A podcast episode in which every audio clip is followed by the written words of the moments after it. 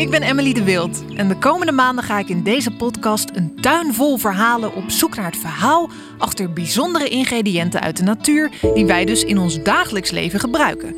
Denk dan bijvoorbeeld aan gember, aloe vera, hennep.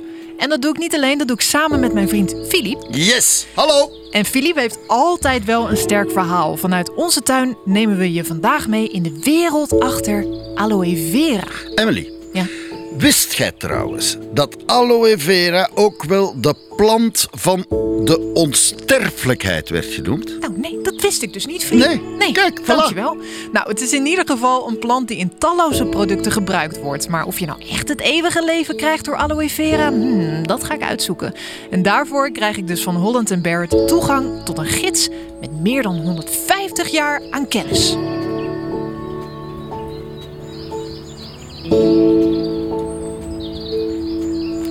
Oh, oh, oh. Gaat ie? Wat heb je nou? Ja, ja, ik heb, eh, ja, die aloe vera heeft stekeltjes, hè. Oh, je bent geprikt. Ja, ja, ja, ja. Ik vind het wel, ik vind het wel een prachtige plant. Nou, Een prachtige vetplant. Ja, en dat heeft zo van die kleine soort tandjes, hè. Maar kijk, kijk hier, hè. Ik ga eens nu een stukje afbreken. Ja. Kijk je uit? Voilà, kijk. Ja. Zie je? Oh ja, er stroomt allemaal sap uit. Absoluut, ja. Kun je dat gewoon zo op je huid smeren? Hey, veel straffer nog, hè. In de oudheid beweerden ze zelfs dat aloe vera uw leven kan redden. Echt waar? Ja? Ik neem u mee naar 356 jaar voor Christus. Naar 21 juli, om precies te zijn. Op die dag werd in het zuiden van Europa een klein jongetje geboren. Het zou belachelijk zijn, moest hij al groot geweest zijn. Hm? Maar goed, Een groot jongetje. Ja. een schattig, goed lachs ventje werd geboren. Ja. En ja, er werden in die tijd wel meer schattige, goed lachse eh, jongetjes geboren. Maar dit was wel een heel bijzonder jongetje, want hij was de zoon van Philippus II, koning van het koninkrijk Macedonië. En de naam van dat goed lachs, schattig jongetje, dat was Alexander. En in zijn jeugd kon de kleine Alexander onbezorgd door het leven gaan. eh, rennen over de mosgroene heuvels, fruit plukken aan de hoogste bomen, zingen in de, rain, eh, in de regen. Eh, maar ja, daar kwam eigenlijk spijtig genoeg al heel snel een eind aan. Want als tiener ging hij in de leer bij een van de grootste filosofen die onze aardbol ooit gekend heeft, namelijk Aristoteles. Ja. Leerling van Plato, leerling van Socrates. En die Aristoteles die liet hem kennismaken met het mooiste proza uit die tijd. En dat was natuurlijk de Odyssee. Ja, Ja. van de Ilias. Hm? Bezing de wrok, godin van Peleus, zoon van Achilles. Hm? En eh, Aristoteles die werd al snel Alexanders geestelijke vader, zijn mentor, hè, de man die hem richting gaf in het leven. Ah, oh, sorry, eh, ik vergeet nog te vertellen dat Alexander een ongelooflijke goede ruiter was. Hè. Op zijn paard Bucephalus was hij sneller dan wie dan ook. Hè. Zijn vader die maakte hem daarom ook legeraanvoerder. Alexander en Bucephalus wonnen veldslag na veldslag. En in no time was Griekenland van de Macedoniërs. Ja, maar kunnen we heel even terug naar de plant? Ja, Emily, even geduld zeg. Laat me nu even vertellen, ja. Ik ben er bijna. Oké. Dus Alexander, die nam natuurlijk geen genoegen met alleen maar Griekenland. Nee, die wilde meer. Hè. En hij veroverde dan ook nog het hele Perzische Rijk tot aan de Indus. Ja. Het nadeel van, dat megaloma van die grootheidswaanzin en die oorlog... Ja, dat is natuurlijk dat dat altijd gepaard gaat met bloed. Hè. En grote, gapende wonden waar bloed Ja. uitgutst en uit elkaar denk dat we snappen wat je bedoelt. Ja, oké, voilà. dus Alexander, die inmiddels Alexander de Grote werd genoemd, die had een oplossing nodig voor, ja, voor de verzorging van die gewonde soldaten natuurlijk. Want zonder soldaten ook geen oorlog en zonder geen oorlog geen winst. En hij dacht na. Hij peinsde en dacht nog na, nog na, dieper na. Maar er kwam niks. Tot Aristoteles hem over een prachtig eilandje in de Indische Oceaan vertelde. Socotra. Want daar groeiden zeldzame bloemen en vlogen vogels rond in kleur waarvan je niet eens wist dat ze bestonden. Of kon vermoeden. Fantastisch. Het paradijs. En daar op dat eiland stonden velden vol van Ah, aloe vera. Aloe vera. Hectares en hectares gevuld met dat prachtig prikkelige, heilzame plantje. En het sap van die aloe vera, dat zou de wonden van de soldaten van zijn leger kunnen genezen. En natuurlijk, Alexander zou Alexander mis zijn. Of, ops, die pakte meteen zijn valiezen en die koerste meteen zijwaarts. Want dat eiland, Socotra, dat moest hem hebben. Wilde die. Ah ja. Ah. Dus zo veroverde hij ook de, het vruchtbare stukje land, Socotra. En vanaf dat moment droop na elke veldslag het sap van de aloe vera rijkelijk in de wonden van Alexanders soldaten. En, zoals het in het sprookje betaamt, zijn leger leefde nog lang en gelukkig. Oké, nou ja, dus volgens jouw verhaal zou alo- aloe vera je leven dus echt kunnen redden. Absoluut. Ik pak heel veel gids van Holland en Barrett erbij, want daar Ja. staan eh, iets wat meer feiten. Ehm, bij de A hier, aloe vera. Een cactusachtige plant, familie van de lelie en oorspronkelijk uit Afrika. De bladeren van de aloe vera die bevatten een heldere gel, die heb ik gezien bij jou. Ehm, die kun je op de huid smeren en het sap van aloe vera is rijk aan vitaminen, verzachtend, het is vochtregulerend en ondersteunt het herstellend vermogen van de huid. Verder staat er aloe vera sap kan gedronken worden. Goed voor de spijsvertering. Het werkt als prebiotica. Goed voor de darmen dus. En er staat er ook nog rijk aan vitamines, mineralen en aminozuren. En aminozuren zijn dan weer de bouwstenen van eiwitten. En die kunnen helpen bij het herstel van spieren na inspanning. Toch een beetje wat je net zei, hè? Ja, ja, Eh, ja, en de antibacteriële werking staat hier. En de hoeveelheid vitamines en mineralen kunnen een positief effect hebben op het immuunsysteem. En dan tot slot, aloe vera wordt gezien als een natuurlijke detox. Welke in het bijzonder handig is voor mensen die te veel rijke voeding en alcohol hebben genuttigd. Ja, Filip. dat komt mij dus heel erg goed van pas Dat eigenlijk. dacht ik al, ja. Ja, maar ik ken dus iemand die ons nog meer kan vertellen over aloe vera. Hij is dermatoloog namelijk bij het Dermatologisch Centrum Utrecht. Eh, Francis Woe. Eh goeie, goeiedag Francis. Hoi, goedemiddag Emily. Hallo, met, eh, ja, met Emily dus van de podcast Een Tuin Vol Verhalen. Ehm, ik heb begrepen dat jij dus wat een en ander afweet, of eigenlijk heel veel, over aloe vera. Ja, aloe vera is een, ehm, is een, een een product ehm, wat ik ja, wel af en toe eh, eh, adviseer.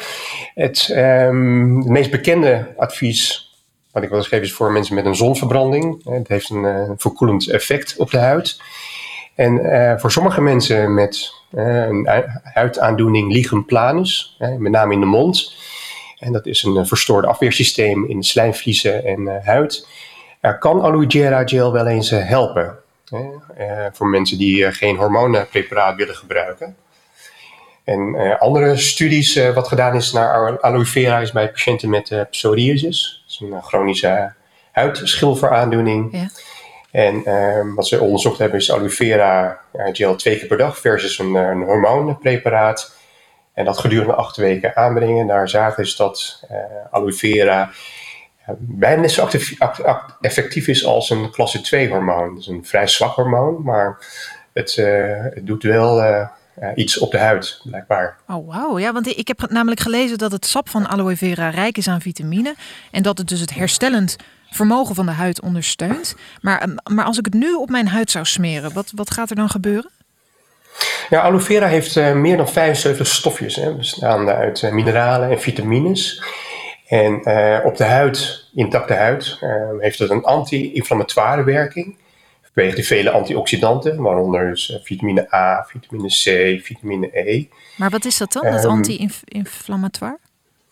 Ja, dat is dus een, een ontstekingsremmen, dus waarbij het immuunsysteem eh, wat, eh, ja, wat, ja, wat slapend gehouden wordt, hè, wordt afgeremd. Hè, zo moet je het zien. En ehm, voor, voor een intacte huid, en met name een droge huid, kan het eh, hydraterend eh, werken. Dat klinkt als een soort wondermiddel. Ja, ik, ehm, ik, uh, ik, ik heb inderdaad, dus ik ben zelf ook wel eens verbrand geweest, uh, enorm als kind. En dan uh, werd het toch door lokale mensen, ik weet niet meer waar het was, Cyprus dacht ik, werd mij geadviseerd om pure aloe vera daarop te smeren. Dus hoe werkt dat dan met een verbrande huid? Ja, het heeft een, toch een bepaalde, bepaalde stoffen wat daarin zit. Um, met name de, gelvorm. Um, uit zo'n pure sap van zo'n aloe vera blad. En, en door die gel um, heeft het een ja, primair een verkoelende werking. Ja, daarnaast nog heel veel andere stofjes wat erin zit. En ze nog niet allemaal ontdekt wat er precies allemaal in zit. Maar dat tezamen geeft dat een, een verkoelende werking. En, maar herstel je ook echt sneller van een verbrande huid met aloe vera?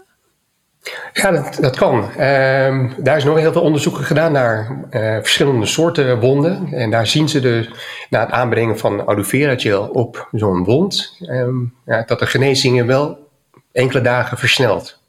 En eh, zijn er nog andere ongemakken waarbij aloe vera je, je kan helpen? Kan je, het, kan je drinken of slikken? Of? Um, kan. Uh, het bevat dus een hele, hele goede bron voor andere uh, vitamines. Hè. Naast de vitamine A, C, E, maar ook vitamine B12 uh, bevat het. Uh, foliumzuur, magnesium, selenium, mangaan en koper. Um, dus dat is een mooie aanvulling voor ja, elektrolyten. Dus ook vitamines kan daarin zitten. En soms gebruiken mensen voor, als ze hebben. Er zit een ander oh stofje in, antra antraquinines, antraquinones. Um, en dat kan uh, ja, licht obstipatieklachten uh, verminderen.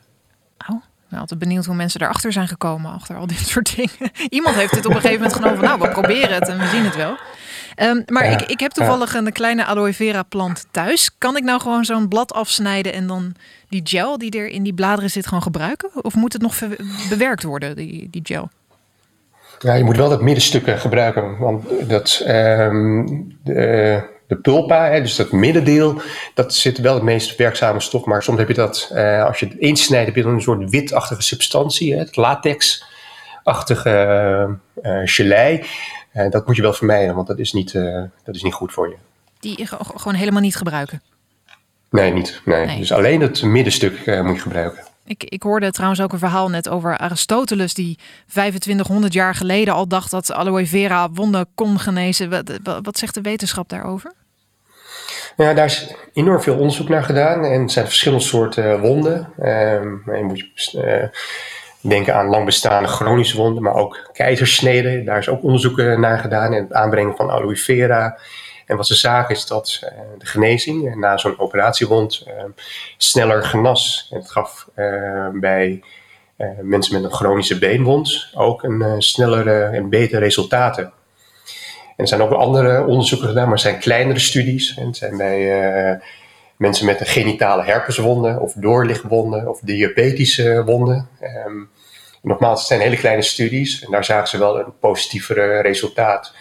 En dat houdt in is dat de genezingsproces uh, met, in, in, ter vergelijking met een placebo uh, het genezingsproces met enkele dagen verkorten.